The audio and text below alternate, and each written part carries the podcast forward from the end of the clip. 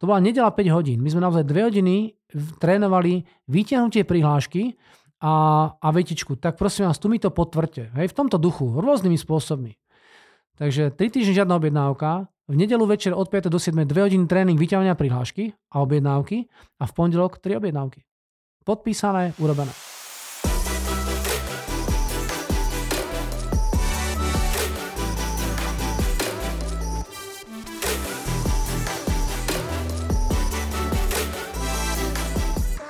Pre život sú dôležité tri veci. Peniaze, peníze, peneži. Všetko ostatné je zbytočné, nie? Silný výrok z tisíročnej včely. No, peniaze sú dôležité, samozrejme sú dôležité, pretože v dnešnej dobe fungovať bez peniazy je prakticky nemožné. Čokoľvek, čo si chceš kúpiť, dopriať, jednoducho musí zaplatiť peniaze. Takže chcieť peniaze je v dnešnej dobe nie akože normálne, ale je to dôležité. A prečo niekto peniaze má a niekto má problém s peniazmi? Čo? Prečo niekto zarába veľké peniaze, niekto malé a je jedno naozaj, ako robíš prácu. Ty môžeš byť e, na pumpe, e, kasírovač to, to, čo niekto natankuje a môže mať viacej peňazí a niekto robí to isté a môže mať menej peňazí. Hm? Prečo niekto priťahuje peniaze a niekto ich odpudzuje peniaze? Ak chceš peniaze, je to v poriadku. A dokonca, keď robíš svoju prácu veľmi dobre a máš vysoké výkony, že máš veľa peňazí, je prirodzená vec. Keď máš eh, pre firmu taký veľký prínos, že na teba tá firma je závislá, hm, tak si môžeš peniaze vypýtať. A keď to je dobrý šéf, tak to pochopí, ale tu máš tie peniaze. Pretože ja osobne, ja som veľmi rád, keď môžem ľuďom platiť peniaze. Mám napríklad obchodníka, ktorý je šikovný, mladý chalan, teraz už má cez 30, ale keď začínal som, mal 26 rokov a keď dostal proste výplatu na províziách, dostal 17 tisíc korún, tak som za ním prišiel, som ho zdrbal. To, čo má za províziu, ty To, to čo má znamenať? Myslíš, vás 17 tisíc korún si ty normálny? No a to naozaj motivovalo, pretože ja naozaj ľudí platím, platím rád. A keď tento chalan dostal prvýkrát 100 tisíc korún, tak bol vysmiatý ako lečo. Chápeš? Takže chcieť peniaze je úplne v poriadku a on je taký dravý, šikovný, takže je to všetko fajn. Ale musíš vedieť jednu dôležitú informáciu. Peniaze nechodia samé. Ani tebe na výplatu, ani do firmy. Aby ti niekto peniaze dal, tak musí splniť prvú, prvú podmienku. A to je to, že musí mať nejakú dobrú myšlienku. Myšlienka, ktorá pre ľudí zaujímavá, môže priťahovať pozornosť. A keď priťahne pozornosť tá myšlienka, tak potom sa ľudia dívajú na teba, či máš dôveru. Základom pre tvoj príjem je tvoja vlastná dôvera. Bez dôvery ti nikto peniaze nedá. Jednoduchý príklad. Predstav si, za teba príde nejaký kamarát a pýta sa, Joško, prosím ťa, požičaš mi peniaze? Čo rozhodne o tom, či mu peniaze požičaš alebo nie? To, že je kamarát? Nie. To, či ten kamarát má dôveru. Nie ako kamarát, ale z hľadiska návratnosti peňazí. Chápeš? Takže keď aj ty si niekedy požičaš nejaké peniaze od niekoho, čo sa sem tam stane v nejakých situáciách, pretože niečo kúpi a tak ďalej, tak, eh, tak je dobré, keď ich nemáš včas na vrátenie, tak človeku zavolať skôr, ako mu ich máš vrátiť, že ich nemáš. Hej? Pretože ty keď peniaze nemáš na vrátenie a zavolal človeku 3 dní predtým a povieš mu, počúvaj ma, ja mám taký prúšvih. Ja som ti slúbil pozrieť vrátiť peniaze, ale ja ich nemám. Prosím ťa, podržíš mi ešte nejaký čas, chvíľku? V porovnaní s niekým iným, kto tiež peniaze nemá a iba to nepovie. A potom ty voláš každému po troch dňoch s tým, že voláš jednému, kto tie peniaze uh, nemá, ale ti to povedal a niekomu inému, kto tie peniaze nemá, ti to nepovedal. Kto má väčšiu dôveru? Ten, kto komunikuje. Dôvera pri peniazoch je veľmi dôležitá. A keď sa díváš na obchod, tak čo je to, čo sleduje zákazník? Sleduje, či ty si dôveryhodná osoba. Ako máš dôveru. A dávam pár takých typov, čo vlastne spôsobuje, že niekto tú dôveru má. Hovorím hlavne o biznise, dobre? Takže prvý faktor, alebo nie prvý z hľadiska dôležitosti, ale nazvem ako prvý, je oblečenie. Ako sa máš obliekať, aby si bol dôveryhodný? Ten zákon hovorí, obliekaj sa ako zákazník, po prípade trošku lepšie. Maj v podstate ty s tým zákazníkom rovnakú realitu obliekania. Znamená sú niektoré inštitúcie, kde musí prísť obleku, či sa to páči alebo nie. Jednoducho takto je. Ale snaž sa dívať, kto je tvoj zákazník a ako sa oblieka on, tak sa trošku obleč ty. Ja keď som začínal v tejto mojej branži pred 20 koľkými rokmi, tak štandardné oblečenie bol oblek, košela a kravata. Naozaj rok 2000 bol štandard v tomto duchu. Dneska Dneska už neprednášam v kravate a dokonca ani v, v saku neprednášam. Mám normálne bielú košelu, mám normálne gate a už to nenosím. Prečo? Lebo trh sa trošku zmenil. A keby si bol na niektorých e, jednaniach v obleku a v kravate, tak tomu dávaš iný význam. Dobre? Takže prvá vec hľadiska e, dôvery je obliekanie. Druhá vec z hľadiska dôvery je úsmev. Hrá veľkú rolu. E, Modus naspieval pesničku, že úsmev, neviem, sa to presne nám spieva ďalej, ale jednoducho všimte si, že človek, ktorý sa usmieva, získa väčšiu dôveru. Prečo sa niekto usmieva?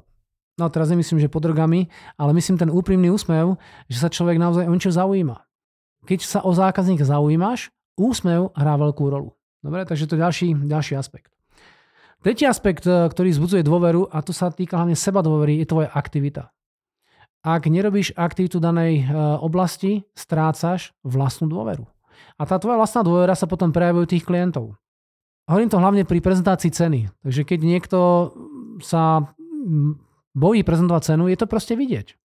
Klient sa pýta, koľko to stojí a je taký zákon, že musíš zvážniť, že? Koľko to stojí a obchodníci sú tuhí. Prečo? Nemajú tam tú dôveru.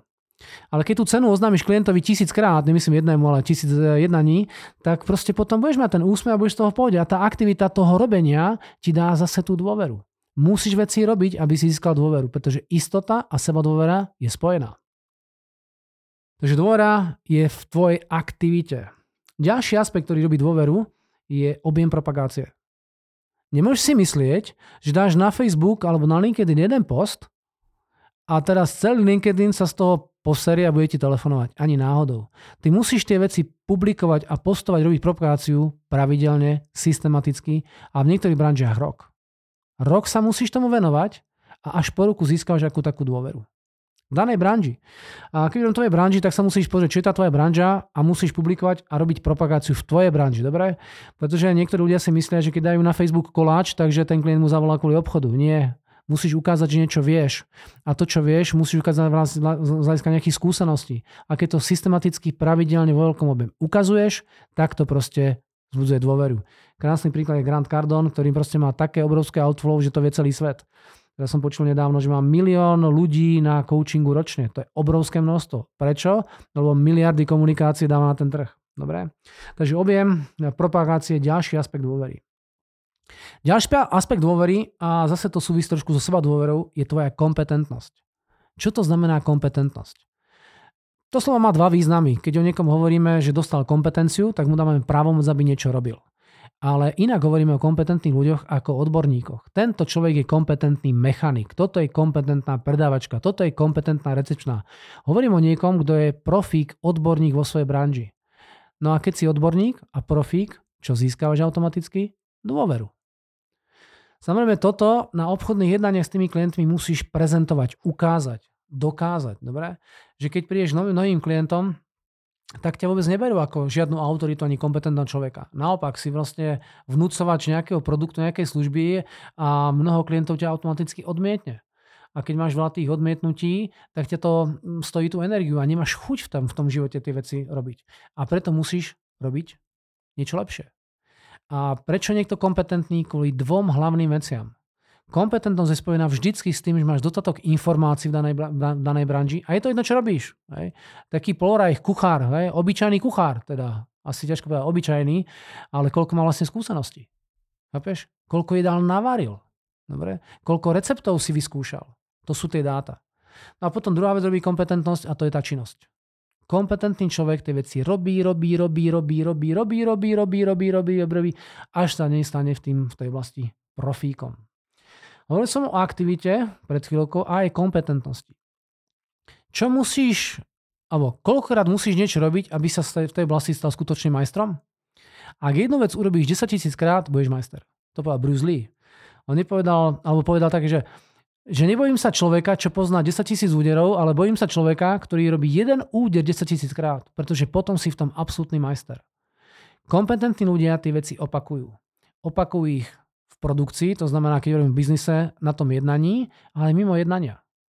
Jednoducho, dívam sa na to aj z hľadiska tréningu. Idem si vyskúšať to jednanie s tým zákazníkom. Idem si s kolegom vyskúšať, eh, čo mám urobiť, keď nejaká situácia. Eh, je to roky naspäť, mal som jedného obchodníka a tri týždne mal žiadnu objednávku. Nič. Proste chodil na jednanie a hovorím, čo sa deje? A hovorím, no vieš, čo to také dobre, dobre, dobre, ale na konci, keď už máme robiť ten, ten seminár, že má ten ísť, tak proste si to rozmyslí a uteká predtým. A hovorím, no ok, tak poďme to natrénovať.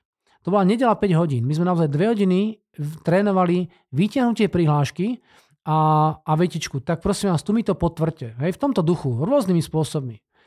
Takže 3 týždne žiadna objednávka, v nedelu večer od 5 do 7 2 hodiny tréning vyťahovania prihlášky a objednávky a v pondelok 3 objednávky. Podpísané, urobené. O čom teraz hovorím? O kompetentnosti a aktivite. Aktivita znamená robiť tie veci a keď som človek e, kompetentný, tak to robím proste aj v rámci tréningu a tam sa zlepšujem úplne automaticky. Dobre? Takže ďalší aspekt dôvery je tvoja kompetentnosť. Keď si kompetentný, môžeš tým ľuďom de facto ukázať niečo, čo oni potom cítia. Ďalší aspekt s dôverou je inak povedané, to som povedal, a to je istota. Ak človek má istotu, tak e, jednoducho to pôsobí na toho klienta úplne inak, keď má neistotu. Toto častokrát e, doporúčam ľuďom, špeciálne v obchode, keď začínaš jednanie, maj naučený úvod aj na spameť. Neboj sa toho. Je pravdou, že keď máš čo naučený na spameť, tak si trošku taký robotický, čo je úplne súčasťou toho učenia, dobre? No prečo? No pretože keď idem na to úvodné jednanie, a teraz sa idem predstaviť a nemám tam tú istotu, tak hovorím, e, dobrý deň, e, ja mm, som Maťo Kolonička mm, a ja vlastne takto, že v podstate, keď my vlastne, chápeš, ten klient ťa vyjaví za minútu. Jednoducho nemôžeš tam hmkať a, a koktať kvôli tvojej neistote. Ty musíš spýtať povedať, ja som Maťo Kolenička a už 22 rokov robím túto prácu. Som hviezda v tomto, v tomto a v tomto a naši klienti ocením najviac toto a toto. A keď to budeš s veľkou mierou istoty, ten klient ťa zoberie. Chápeš? A to, keď si pôsobí tá istota, tak získavaš automaticky väčšiu dôveru. Dobre? Ďalší aspekt, ktorý eh, buduje dôveru, je čestnosť. Jednoducho, keď niečo posereš, tak sa k tomu priznaj. To hrá veľkú rolu v dôvere. Kto z vás nespravil chybu? To už Kristus povedal, hoďte do mňa kameňom, ak ste nespravili žiadnu chybu. To spravil každý. A keď to proste posereš, tak povedz, ok, to som posral. Pravdou vieš, že to nemôže byť každý deň, pretože potom tú dôveru bude strácať. A jednoducho, keď niečo nejde, buď čestný. Rob veci férové. Teraz som mal jeden, jedno video, som točil teraz nedávno a sa ma pýtajú mladí chalani, a máš aj nejaký prúšvih? No mám prúšvih. Keď som s tým zlatom, tak sme to trošku odrbali. Proste jednu zákazku sme spali na čierno. Nechali sme si bokom vyrobiť zlaté krížiky a, a na čom sme ich predali. Problém bol to, že ten krížik bol vadný a ten zákazník to reklamoval. Teda nie nám, ale reklamoval to originál firme. No a bol toho prúser. Chápeš? Tak teraz mi volá ten majiteľ, to ste čo spravili vy hajzli? A čo je férové povedať? Hold, bolo to tak? Sorry. Aké sú následky? A tie následky potom musíš znášať, dobre? Takže robiť veci čestne je, je faktor dôvery. Čestnosť súvisí aj s presným príchodom, dobre? Takže keď niekomu slúbiš, že prídeš o druhej, tak musíš prísť o druhej. A keď máš prísť proste pár minút pozdejšie, tak mu zavolaj dopredu. Veď sorry, som na ceste a budem tam e, o 5 minút neskôr. Zavolaj, pretože to zbudzuje dôveru. Dobre? Férovosť, čestnosť a pravdivosť je dôležitá v tom biznise. Ak tvoj biznis chceš robiť na voľbné obdobie, je asi jedno, ako to robíš. Dobre, to nejako pofackuješ, zoberieš prachy a ideš preč. Ale ak máš naozaj úvahu robiť tú svoju prácu dlhé roky, tak to musí byť postavené na, čestnej, na čestnom základe. Dobre? Rob to férovo, máme to radi. Ďalší aspekt, čo robí uh, dôveru, je poriadok. Ľudia majú radi poriadok. Peniaze tečú tam, kde je poriadok. Keď prídeš do nejakej firmy a vidíš tam bordel, čo to s tebou robí?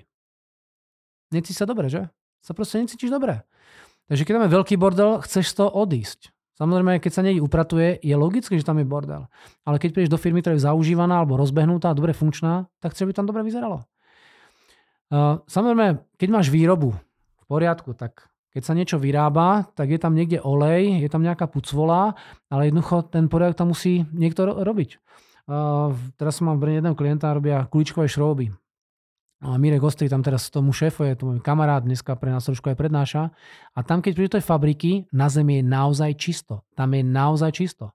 By tá fabrika není novo vyrobená, tá fabrika nevznikla pred dvomi rokmi.